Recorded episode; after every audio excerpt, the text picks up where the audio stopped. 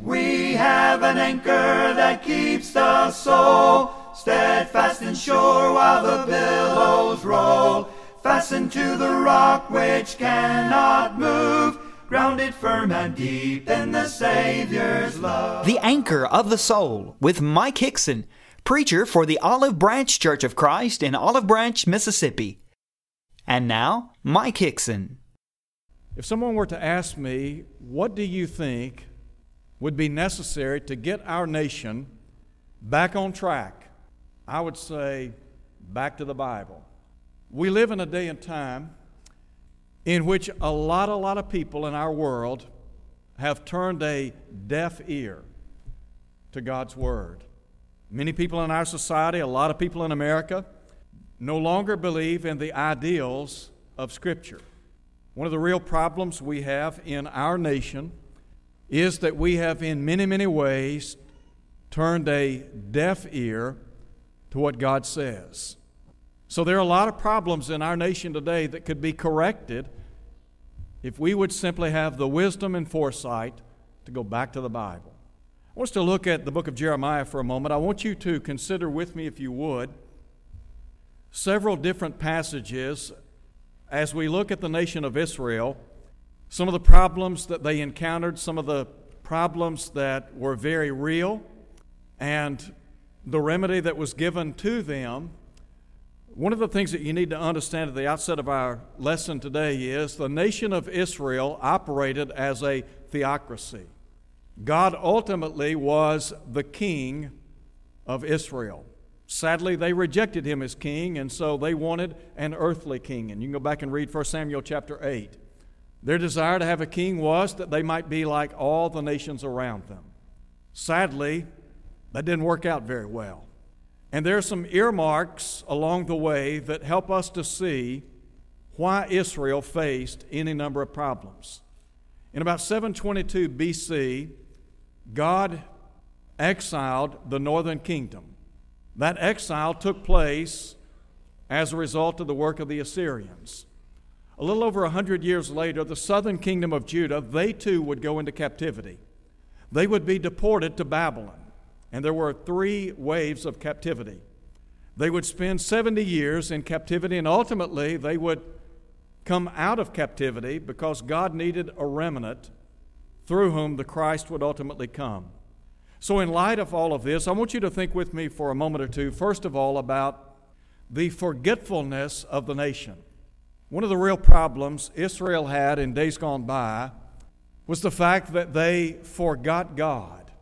And sometimes we, as human beings, we forget God.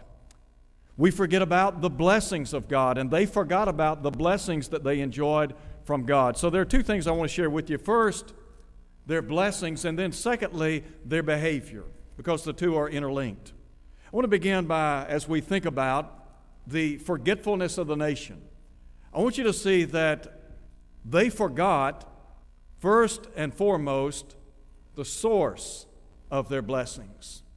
Not only did they forget the source of their blessings, but they forgot about the scope of their blessings.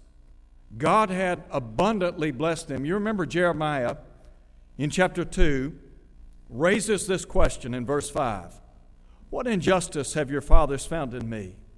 That they've gone far from me and have followed idols and have become idolaters.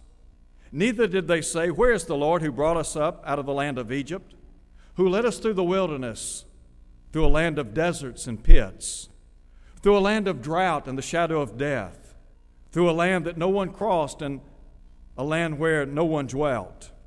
He said, I brought you into a bountiful country to eat its fruit and its goodness but when you entered, he said, You defiled my land and made my heritage an abomination. Sadly, sometimes as Christians, we forget about the great blessings that we enjoy in Christ. You know, the Bible talks about how we have been married to Christ in Romans chapter 7, verse 4. And God, through His great grace, His tremendous love, has made it possible for us to enjoy a relationship with Him. We, as the children of God, have been forgiven of all of our sins. The Bible says in Ephesians 1 7, In him we have redemption through his blood, the forgiveness of sins, according to the riches of his grace. not only are we forgiven people, but we have a tremendous future before us because Paul would say that we live in hope of life eternal, which God, who cannot lie, promised before the world began. Now, from a national perspective, it's very easy for us as a people to forget about the source of our blessings and the scope of our blessings. James said, Every good gift and every perfect gift comes down from above, from the Father of lights. I want to just very quickly read for you a couple of statements made by way of reminding us how, as a nation, in many, many respects, we have forgotten the source of our blessings and the scope of our blessings. If you go back in history and you look at the founding fathers of our nation, one of the interesting things is that not long after our founders came to this great country, studies have shown that there were universities that were founded in this great land that we call America. Did you know that 106 of the first 108 colleges formed in America were formed by quote unquote Christians and built upon Christian principles? Let me, give, let me give you an example of what I'm talking about. Many of us are familiar with Harvard University. And Harvard has a very long and distinguished history in our country. I want to read for you the rules and precepts of Harvard, and this goes back several hundred years. Listen to this and think about how far we have fallen as a nation. Let every student be plainly instructed and earnestly pressed to consider well. The main end of his life and studies is to know God and Jesus Christ, which is eternal life, John 17, 3.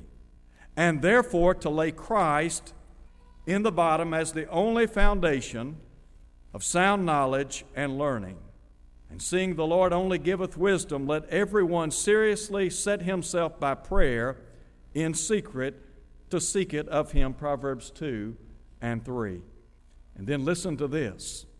Everyone shall so exercise himself in reading the Scriptures twice a day that he shall be ready to give such an account of his proficiency therein, both in theoretical observations of the language and logic and in practical and spiritual truths, as his tutor shall require, according to his ability. Seeing the entrance of the word giveth light, it giveth understanding to the simple, Psalm 119, 130. I would challenge the president of Harvard today to echo these statements. We could stand here till Jesus comes, and you and I well know that'll never happen unless something great changes in the mindset of that institution. John Quincy Adams, the sixth president of this country, a diplomat, Secretary of State, a U.S. Senator, and a representative. Here's what he had to say The hope of a Christian is inseparable from his faith. Whoever believes in the divine inspiration of the Holy Scriptures must hope that the religion of Jesus shall prevail throughout the earth. Could I ask you a question? When is the last time you heard the leader of our nation make a statement like that? Is it the case, is it not the case, that as a nation of people, in many, many respects, we have forgotten the source of our blessings and the scope of our blessings. And we talk about the forgetfulness of the nation of Israel. Again, they were a theocracy. We are a republic, a democracy. And we have been blessed in many, many ways, and God has lavished upon us innumerable blessings. But the danger is sometimes we, like ancient Israel of old, we forget about the source of our blessings and the scope of our blessings. So, first, I think about their blessings and then their behavior. When people separate themselves, abdicate, as we would say, the law of God from their lives, when they sever that relationship, ultimately, lots of problems are going to ensue, aren't they? So you think about here are the people of God. God had entered into a covenant relationship with them. He had blessed them in so many ways that con- that covenant was conditioned or predicated on their willingness to observe his commands. So in Jeremiah chapter 2, verse 13, here's what Jeremiah said about the nation. He said, My people have committed two evils. He said, They have forsaken me, the fountain of living waters. and hewn, hewn themselves cisterns. Broken cisterns, he said, that hold no water. Now look at verse 32. First, they forsook the Lord, and then they forgot the Lord. Look at verse 32. He said, Can a virgin, a maid, forget her ornaments, or a bride her attire? Those of you who are ladies that are present today, many of you are wearing jewelry. Many of you would never think of leaving your home without your jewelry on. It would be incredulous for you to leave the house without making sure that all your jewelry is in place. By the same token, those of you that are married, you well remember the wedding dress you wore, don't you? Doesn't matter how long ago it was, you remember that day. You remember that beautiful dress. Well, Jeremiah is saying, look, he said, a virgin, a maid, does not forget her ornaments, a bride does not forget her attire. He said, but my people have forgotten me days without number. So there is always the danger of forgetfulness. As a Christian, one of the safeguards is that we partake of the Lord's Supper every first day of the week. Why? To remember the death of Jesus, don't we? You remember Jesus instituted the Lord's Supper, the bread that was given, signifying the body given by Jesus in our place. And he said, As often as you eat this bread and drink this cup, you show forth the Lord's death until he come again. So, first, the forgetfulness of the nation. Then, secondly, what about the faults of the nation? What were the charges brought against the nation of Israel? Well, a number of charges were brought against the nation by Jeremiah, a spokesman on behalf of God. And so in Jeremiah chapter 1, verse 16, one of the real problems they had was idolatry. Look at verse 16, chapter 1. God said, I will utter my judgments against them. Why? Concerning all their wickedness. He said, Because they have forsaken me and burned incense to other gods and worshiped the works of their own hands. Do you remember the Apostle Paul in Romans chapter 1? Talked about the state of the Gentile world, the fact that they had sunken into, as we would say, the mire of sin. And he talked about in that day and time those who were inventors of evil things. One of the things that was characteristic of that nation of people, the Gentile people, I guess I should say, they were idolatrous. They worshiped and served the creature rather than the creator. I said last week that when you look when you look at the world in which we live, there is ample evidence that there is a God. God has revealed himself to the human family two ways. First, by creation, the second, by revelation. We know there is a God because of the world in which we live. Design demands a designer. The Hebrew writer said, Every house is built by some man, but he that built all things is God. And then God has revealed his character, his will for us through the Holy Scriptures. The psalmist said that through his precepts we get understanding. Therefore, we hate every false way. In verse 105 of Psalm 119, he said, Your word is a lamp to my feet and a light unto my pathway. So God's word has the ability to direct the lives. And so here were people that they knew about the one true and living God, and yet they abdicated the will of God, the word of God from their lives. As a result of that, they became idolatrous to the core. There's a second earmark of their apostasy. Over in chapter 4, look at chapter 4, verse 22. In chapter 4, verse 22, not only were the children of Israel idolatrous, but they were ingenious. In verse 22, he said, My people are foolish.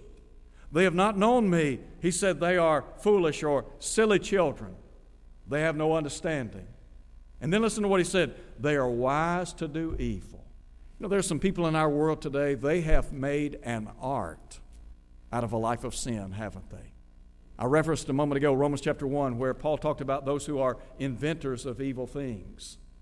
There are people in our world today, if you were to ask them, is this right or is this wrong? Is this truth or is this error? They would say, you know what? I don't know. They don't know what the law of God teaches, they don't know what the will of God is for their lives.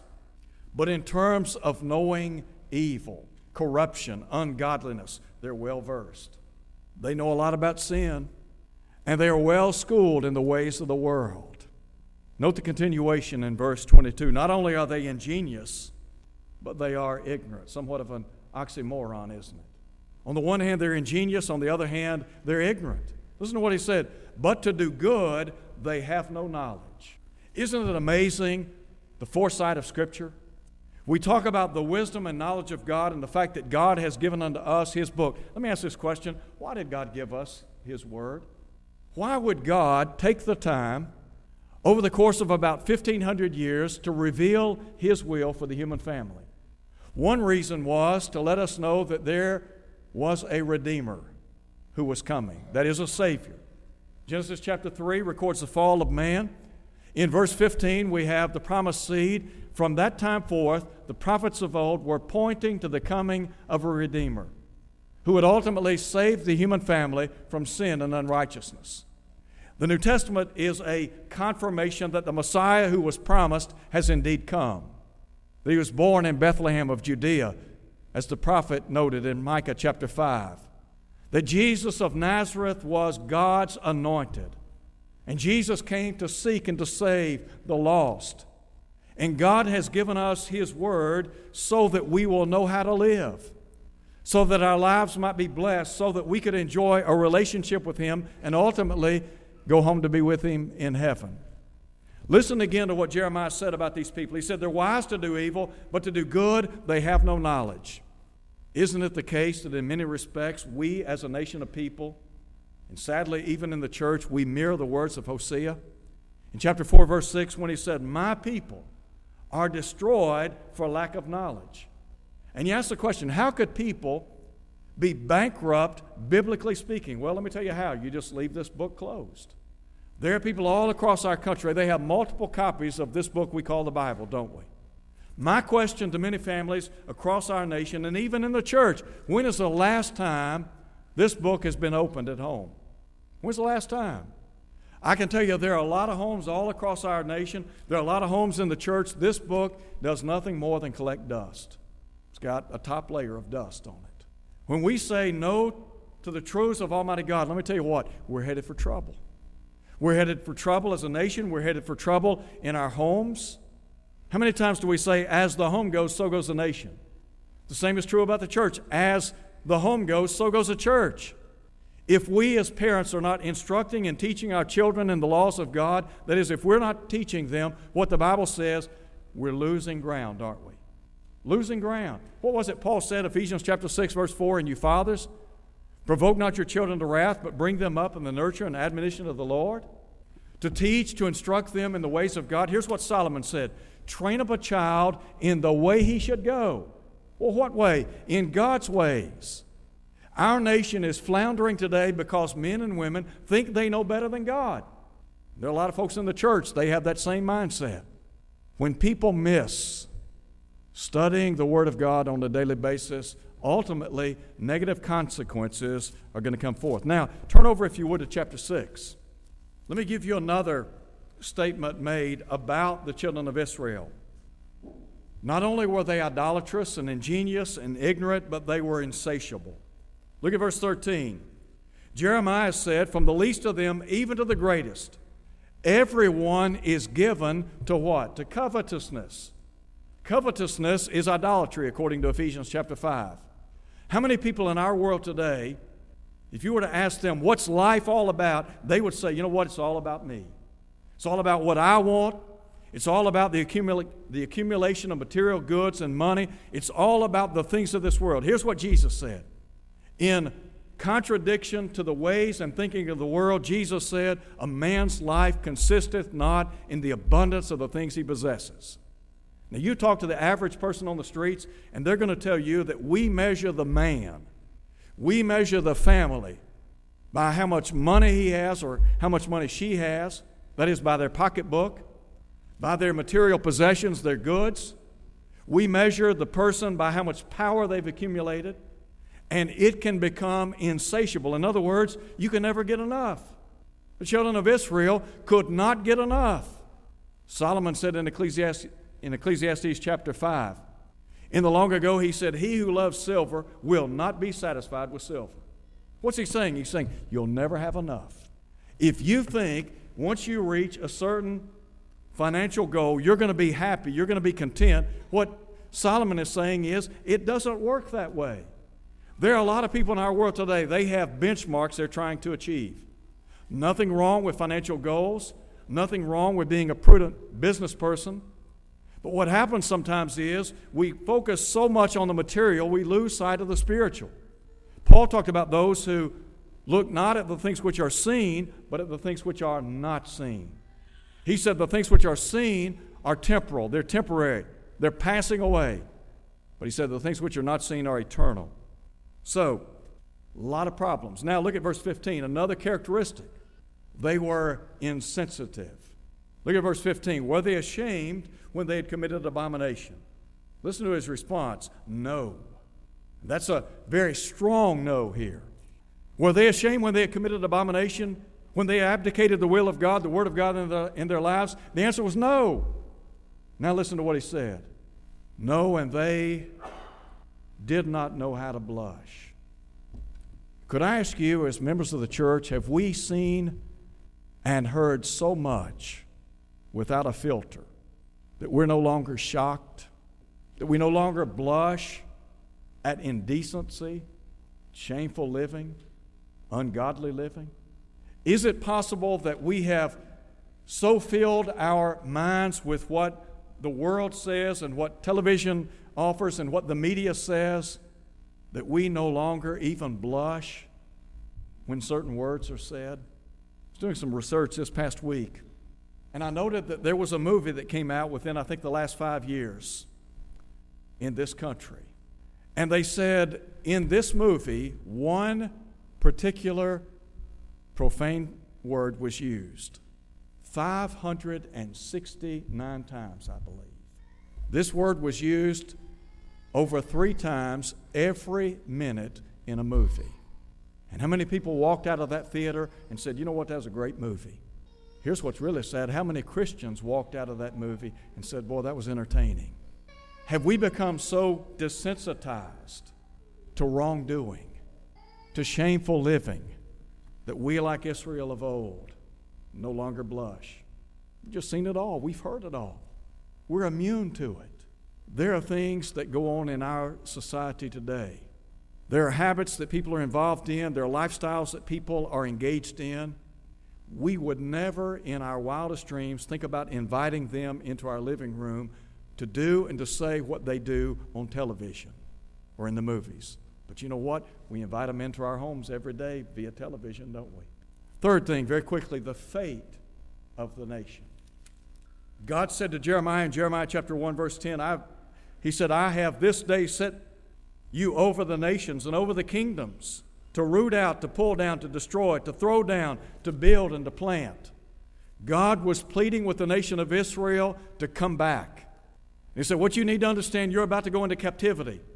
Sadly, there were false prophets in that day that were saying, No, we will not. They were saying, Peace, peace. And here's what God said They were saying peace, but there is no peace. He said, You're going into captivity. So God extends to them an invitation. Listen to him in verse 16. Thus says the Lord, stand in the ways and see, and ask for the old paths where the good way is. And he said, walk in it. And he said, then you'll find rest for your souls. What was God saying? God was saying through the prophet Jeremiah, back to the Bible. What he was saying, in effect, was, back to the Bible is the only way. I can tell you right now, I can assure you the only remedy for a world lost in sin is back to the Bible.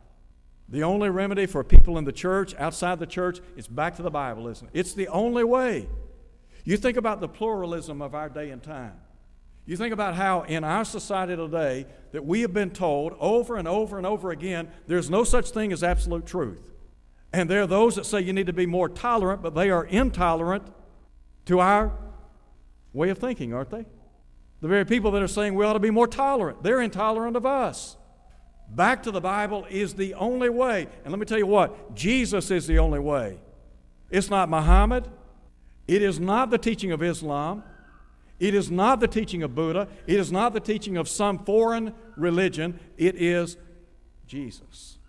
Here's what Jesus said I am the way, the truth, and the life. No man cometh unto the Father but by me. That is exclusive, isn't it?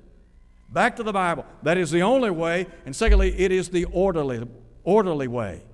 Back to the Bible is not only the only way, it is the orderly way. Look at our world today. Look at the confusion that exists in our country today. You think about the moral confusion of our day and time. We've got people in our world today that are living so contrary to God's ways. Moral confusion, moral mayhem. We've got people in our nation today that are out of control.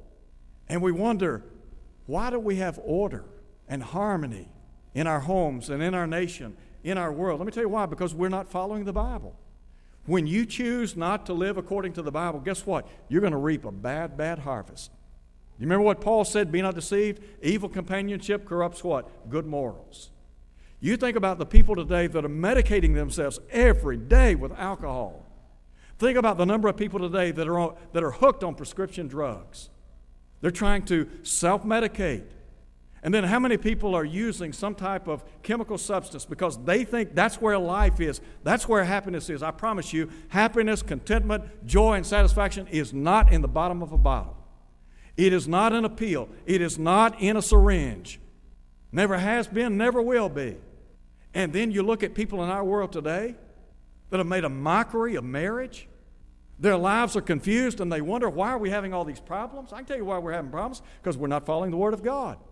When we say no to the will of God, every single time it produces trouble.